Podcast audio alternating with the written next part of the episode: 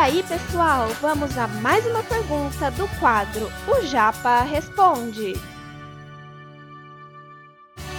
Você está ouvindo Redação Cast, o podcast para quem quer uma redação nota mil. Qual a estrutura eu adoto quando tem o entre, a expressão entre na proposta de redação? E aí, o que, que eu faço? Bom, quando isso acontece, o que, que você vai fazer?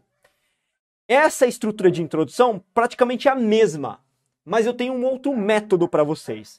Esse método é aquele método que normalmente vocês usam no Enem. Vocês que fizeram o Enem, normalmente o que a gente faz no Enem?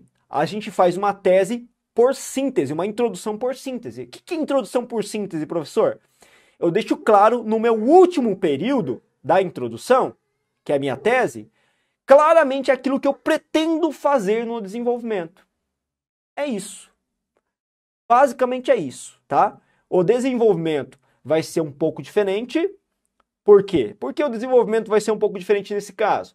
Porque nessa, dessa vez não tem contra-argumento, galera.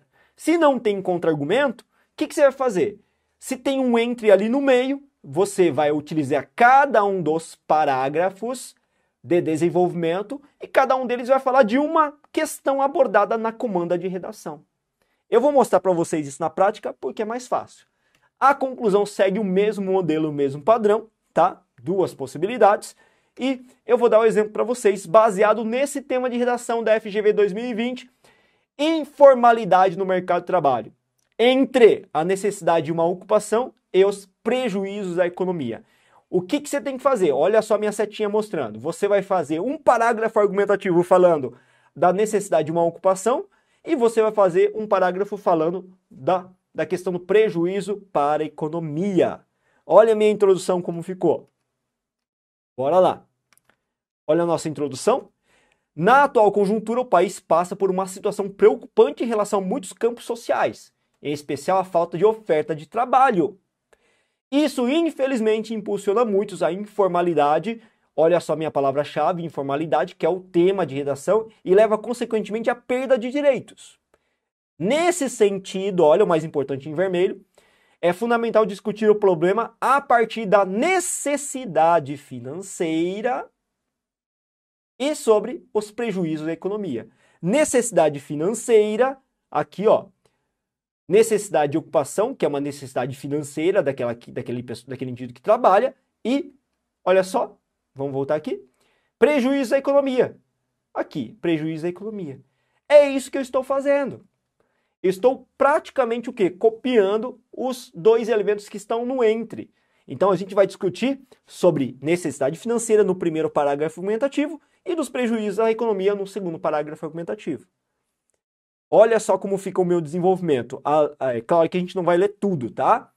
De início, verifica-se que muitos têm a possibilidade de obter a, assinada, a carteira assinada em um trabalho formal, pela necessidade buscam uma ocupação, ocupação irregular. Então, esse parágrafo vai se preocupar a falar da ocupação irregular do trabalho, da falta de carteira assinada do trabalho informal que muitos procuram, por que, eles acabam a, é, aderindo ao trabalho informal. E olha só o nosso segundo parágrafo de desenvolvimento. Além disso, uma vez que a informalidade cresce, o cenário econômico sofre, a economia sofre, como a gente colocou. Veja que o nosso texto ele é planejado estrategicamente de acordo com o que já está na comanda de redação. A comanda de redação já traz pronto para você nesse caso, por isso eu acho até mais fácil o que você tem que fazer. Você tem que fazer isso, galera. E aí você faz justamente aquilo que a comanda de redação manda fazer sequencialmente, né? Ah, professor, precisa ser sequencialmente? É bom, né? Porque já tem uma ordem implícita. Mas se não, também não vai mudar muita coisa, desde que você construa bons argumentos, tá?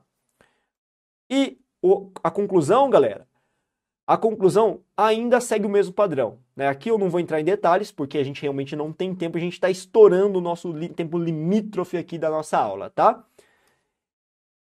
E o que eu posso desejar para vocês? Eu não vou fazer leitura porque, como eu disse, não dá tempo, mas vocês vão ler com calma, tá? Chegamos ao final aqui, eu vou transitar, perguntar se você ainda, ah, vocês ainda têm dúvidas. Podem trazer dúvidas aqui, né? Eu dou esses minutinhos finais para a gente tirar dúvida, mas o que eu quero deixar bem claro para vocês, seja de uma forma ou outra, vocês têm que carregar na FGV, que vai, é, FGV não, perdão, da FAMEMA, que vai acontecer agora, na próxima semana, aqui em Marília é, e algumas outras cidades também que abrem para essa prova vestibular, essas duas perspectivas de, de tema de redação.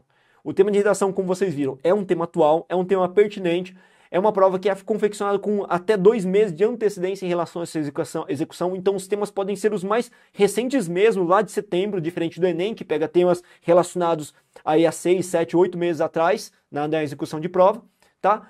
E além disso, lembra dessas duas possibilidades, dessa questão de ter uma pergunta, ter um tema com uma pergunta e ter uma, um tema com uma possibilidade de um entre, de discutir dois lados, dois lados extremamente significativos da questão. Esse conteúdo é um oferecimento da Corrija-me, a plataforma preferida no ensino de redação. Saiba mais em corrijame.com.br.